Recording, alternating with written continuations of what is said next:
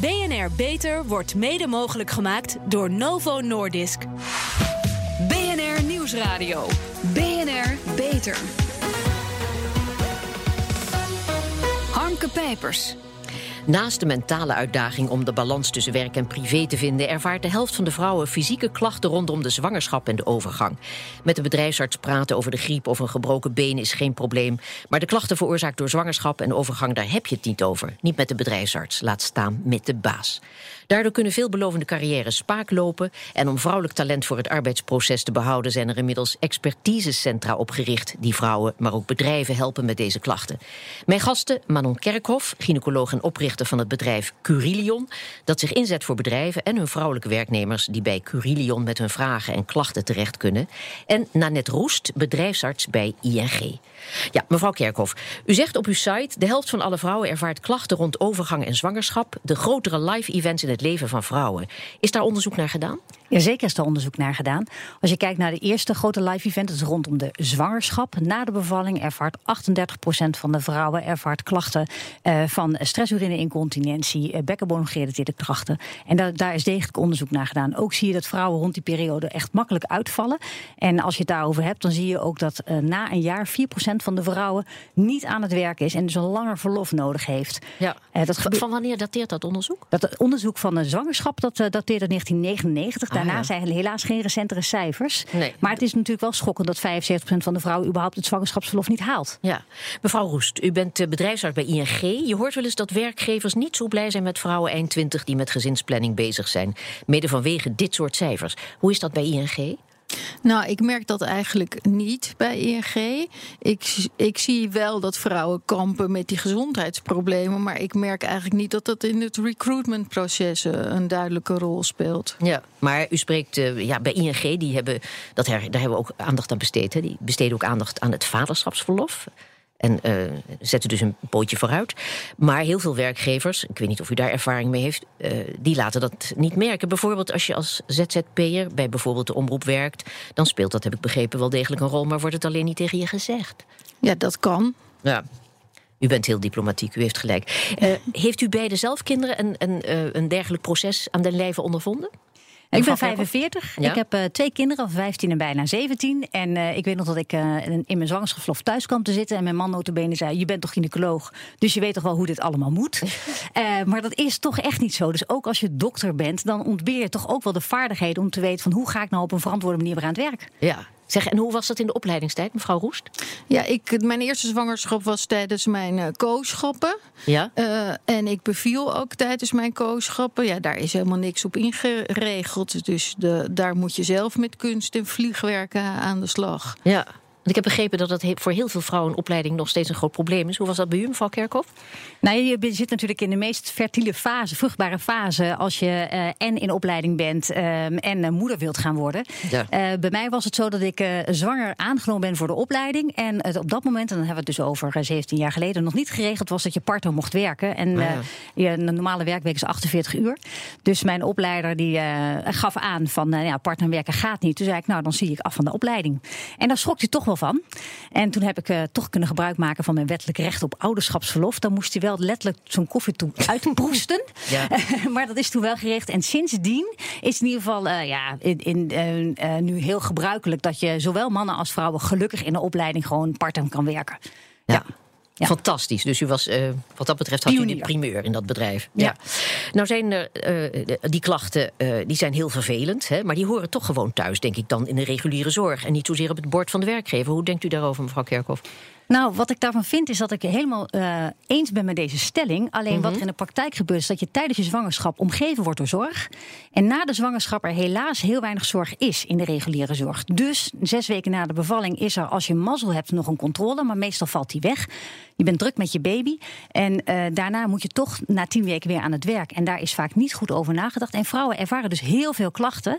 Um, zowel op gebied van, nou ja, heel plat gezegd, plassen, ontlasten uh, en seksualiteit maar ook uh, weer gewoon op gewicht komen, weer bewegen, gewichtsklachten, ja. zitproblemen. En daar is heel weinig aandacht voor, ook door de vrouwen zelf, want die moeders zijn druk met een nieuwe baby. Een simpele oplossing zou kunnen zijn, is vrouwen in hun zwangerschapsverlof al te benaderen, actief te benaderen en die nakontrole goed te doen. Ja. En dan met name eh, niet alleen naar de fysieke aspecten te kijken, maar ook naar de veranderingen die een baby met zich meebrengt. Want dat is ander onderzoek geweest. Ja. Dat ze een baby krijgen ten opzichte van werk wel het grootste live event is wat een vrouw heeft in haar ambities en haar ehm, relatie tot het werk. Dus dat is goed dat daar naar wordt gekeken. Mevrouw Roest, in, hoe kijkt u hier als bedrijfsarts naar? In hoeverre is een werkgever verantwoordelijk voor de gevolgen van die klachten? Nou, een werkgever, zowel als een vrouw, hebben het, eh, willen dat hun medewerker inzetbaar blijft. Ja. Dus als zo'n vrouw vastloopt, om de redenen die Manon net noemde, dan eh, heeft zo'n werkgever er ook baat bij dat zo'n vrouw weer op een goede manier in het zadel komt. Ja. En eh, als zij instrumenten of als ze herkenning, erkenning van de problemen kan krijgen, kan dat enorm helpen. Want hoe langer je in je eentje blijft doormodderen zonder dat het bespreekbaar is, hoe lastiger het laat, in een latere fase allemaal weer recht te breien is. Ja. Dus dat preventieve is een hele belangrijke. Ja. Mevrouw Kerkhoff, hoe begeleid je een vrouw na zo'n live event als zwangerschap of overgang wel op de goede manier? En eh, hoe staat het met de preventie op, eh, in, in dat soort zaken? Nou, als we het eerst hebben over na de bevalling, dan is het denk ik heel belangrijk dat er in het verlof al ehm, eh, aandacht wordt besteed aan de klachten, zowel op fysiek als mentaal gebied, door dat op een multidisciplinaire manier aan te kaarten. Daar zijn helaas geen programma's voor in het reguliere, omdat het eh, zowel medisch is als allerlei paramedici, dus mensen Ja. die daarbij betrokken zijn. Daar is nu geen programma voor. Dus wat je kan doen is dus in het verlof dat programma al aanbieden als werkgever, zodat de vrouw, eh, als ze weer naar het werk gaat, gebalanceerd weer aan het werk gaat, in plaats van dat ze eerst aan het werk gaat en dan drie maanden alsnog die ballen niet in de lucht kan houden en dan uitvalt. Ja. En dan zijn de rapen gaar. Rondom de overgang geldt eigenlijk hetzelfde. Ook daarin is die balans tussen werk en privé is verstoord. Ja. En op het moment dat je dat zowel vanuit fysiek eh, perspectief, dus de lichamelijke klachten behandelt, maar ook de veranderingen die er op eh, mentaal gebied gebeuren. Als je daar aandacht voor hebt, ja, dan kan je op die manier eh, de vrouwen handvatten aanreiken, zodat je voorkomt dat vrouwen uitvallen. Ja. En hoe is het geregeld met de verzekeraars? Hebben ze dat in hun pakket opgenomen, deze zorg van Curilion? Nou, ik had het, ik heb, we hebben zorgprogramma's geschreven. Mhm. Die zorgprogramma's zijn aangeboden aan de drie grote zorgverzekeraars. En helaas hebben die.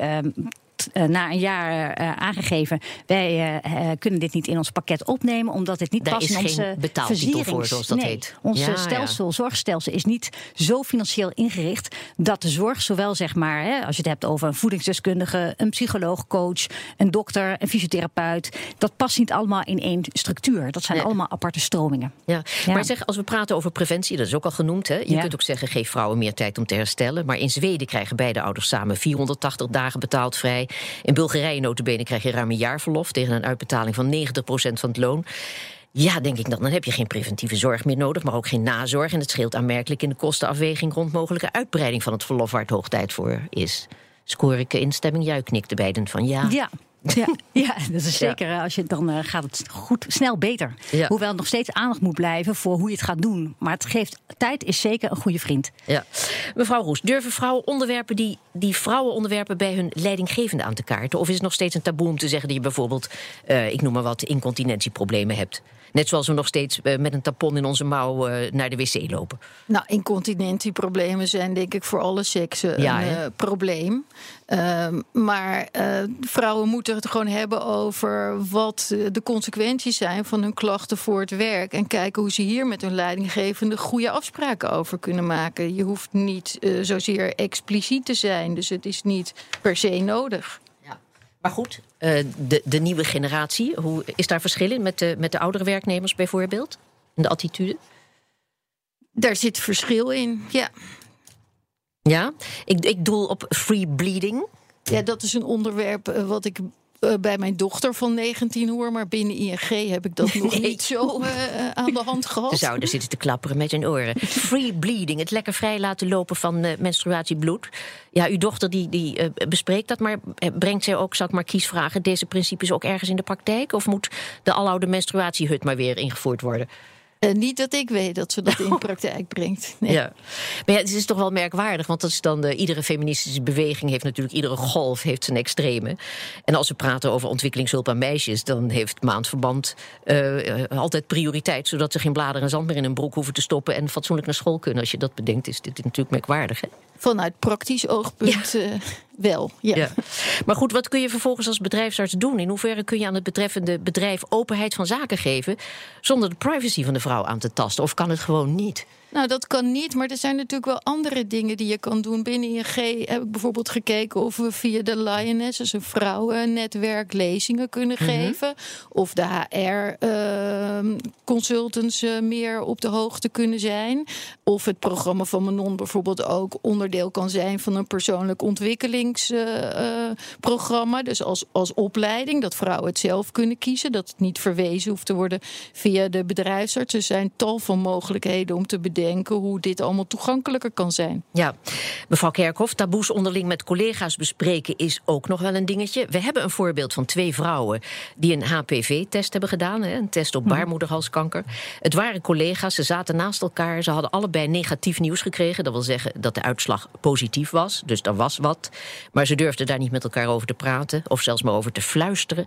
We luisteren even naar een fragment van NPO Radio 1. Presentator Malou Holshuizen hoort u in gesprek met Meredith Greer. Dat eigenlijk alles wat te maken heeft met soort van je vrouwelijke anatomie, dat niet zeg maar sexy is, mhm. dat hoor je niet in het openbaar te bespreken. En dat wordt ook een beetje gewoon afgedaan onder de noemer van vrouwenkwaaltjes. En dat is gewoon allemaal een beetje een soort van vies. En dat wil niemand weten en dat wil niemand horen. Dus het, het wordt tegelijkertijd soort van gebagatelliseerd. Want nou ja, god zal wel weer ongesteld zijn of zo. Weet je, een beetje in die sfeer wordt het getrokken. Maar ook zeg maar wel een, een taboe, merkte ik. Mhm. Ehm, om het daar, daar überhaupt over te hebben. Ja, mevrouw Kerkhoff, heel kort uw reactie. Ik denk dat het eh, aan je persoonlijke situatie ligt, wat je wel of niet met elkaar wil bespreken. Wat ik wel belangrijk vind, is dat vrouwen zelf weten en zelf bepalen wat ze willen bespreken. En dat ze ook zelf heel goed weten wanneer ze voor welke klacht waar naartoe moeten gaan. En vrouwenkwaaltjes zijn er veel, maar ik denk dat mannen ook niet snel over hun prostaat spreken nee, met elkaar. Laat het niet een nieuwe regel nee, worden. Nee, zeker niet. Ja, daar ben ik het mee eens. Ja, oké. Mentaal red je het misschien allemaal wel als vrouw, maar wat als lichamelijke ongemakken je carrière gaan bepalen? We bespreken het zo in BNR Beter na de reclame. BNR Nieuwsradio. BNR Beter. Je hebt alles goed geregeld thuis. Zelfs de werk-privé-balans is op orde. Maar nu is het de overgang die roet in het eten gooit. Over het behoud van vrouwen voor het arbeidsproces praat ik met Manon Kerkhoff, gynaecoloog en oprichter van het bedrijf Curilion. Dat zich inzet voor bedrijven en hun vrouwelijke werknemers die bij Curilion met hun vragen en klachten terecht kunnen. En met Nanette Roest, bedrijfsarts bij ING. Ja, mevrouw Kerkhoff, we hadden het voor de reclame over klachten na de zwangerschap. De overgang is zo'n ander live event waar vrouwen mee te maken krijgen. Vaak worden die klachten vergeleken met een burn-out. En dat klinkt mij heel ouderwets in de oren, want inmiddels weten we toch wel beter, of nog steeds niet? Nee, helaas nog steeds niet. Ik denk dat uh, dat komt natuurlijk omdat burn-out en overgang heel veel met elkaar in gemeen hebben. Dus er zijn heel veel klachten hebben overlap. Maar 38% van de vrouwen uh, um, valt uit in het arbeidsproces uh, als gevolg van die overgang. En dat is een hoog percentage. Niet vreemd, als je niet slaapt s'nachts kan je niet functioneren. Dat geldt voor elke vrouw. En dat je dan denkt, na vijf of zes maanden slecht slapen... Uh, ik functioneer niet meer, concentratieproblemen, huilerig, prikkelbaar, et cetera. Nou, dat is logisch dat dat klachten zijn die passen bij de overgang... maar ook bij een burn-out. Ja. Maar overgangsklachten worden ook niet eens benoemd, hè? Maar er wordt dus het label burn-out opgeplakt. Nou ja, dat valt voor, maar dat kan net beter zeggen... Uh, geen aparte codes vaak voor, voor burn-out. Of het wordt niet als zodanig erkend. Dus dan is burn-out de eerste uh, sticker die erop geplakt wordt. Niet alleen alleen maar bij de bedrijfsarts, maar ook heel vaak bij een huisarts en bij vrouwen zelf. Ja, mevrouw Roest, u bent bedrijfsarts. En?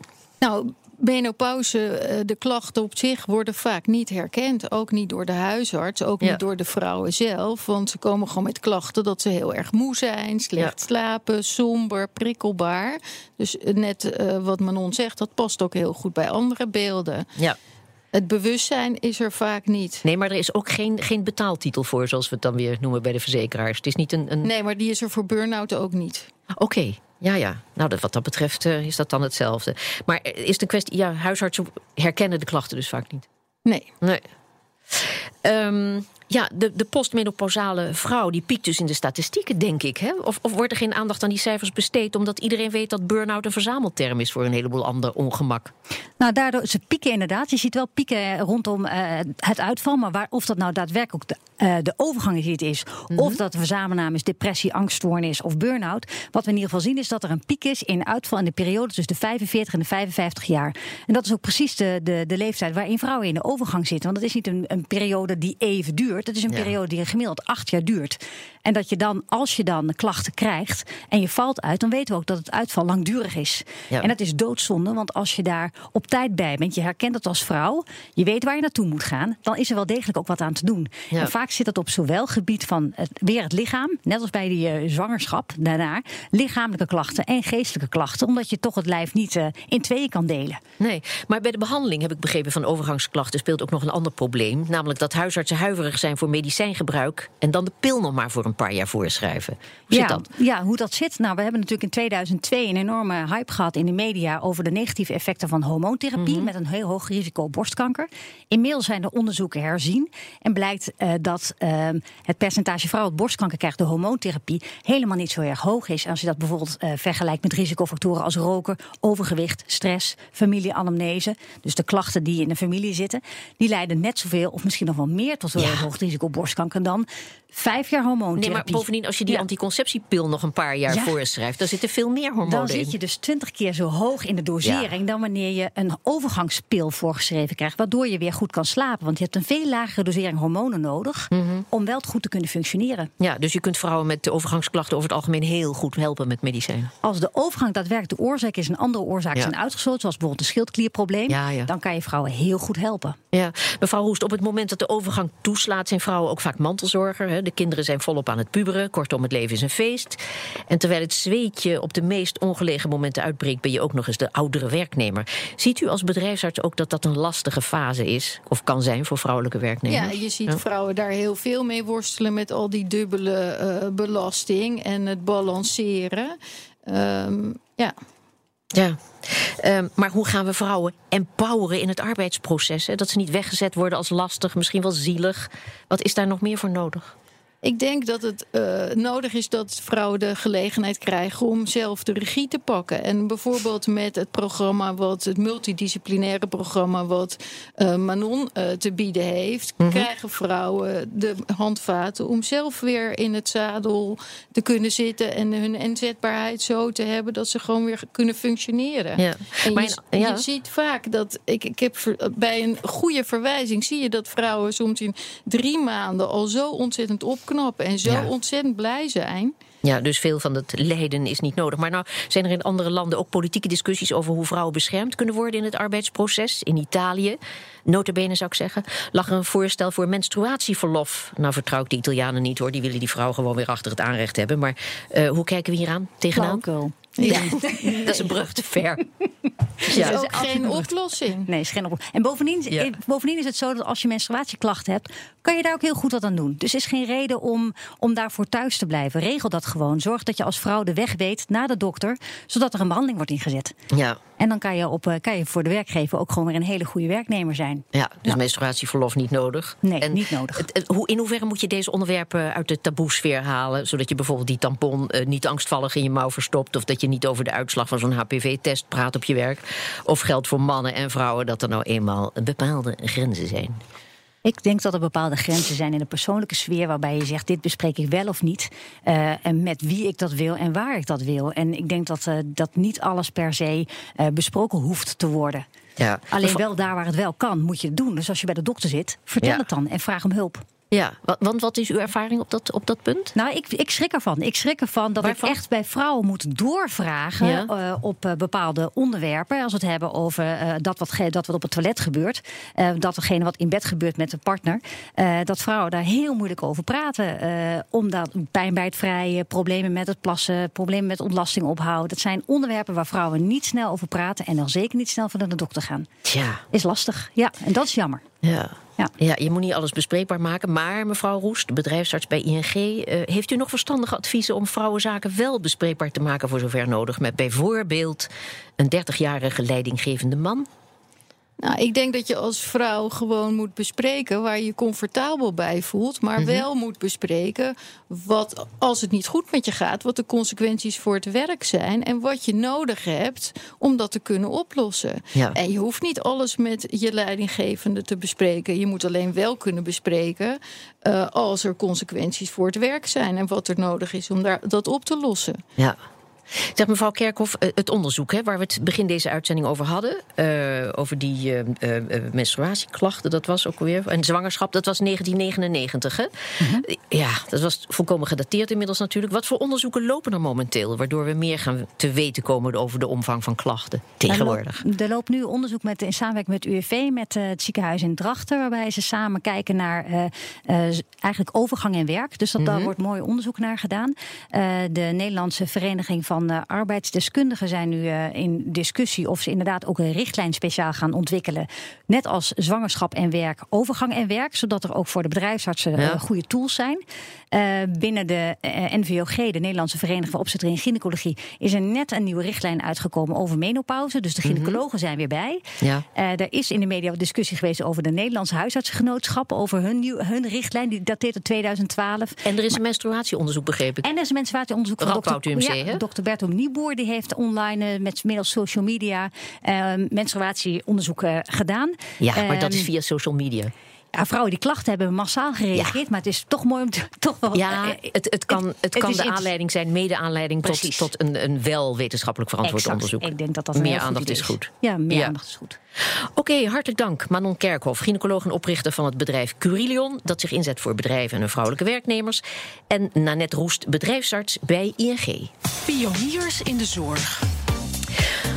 Ja, onze zorgredactie speurt naar interessante medische innovaties... binnen en buiten de muren van de universiteit. Waar werken ze daaraan en wat moeten wij erover weten? Carlijn Meinders, je hebt nieuws over hartziekten bij vrouwen. Ja, klopt. En dan vooral bij zwangere vrouwen. Op het moment is het European Society of Cardiology congres in München. Dus iedereen die iets van hartziekten weet, is zo'n beetje daar.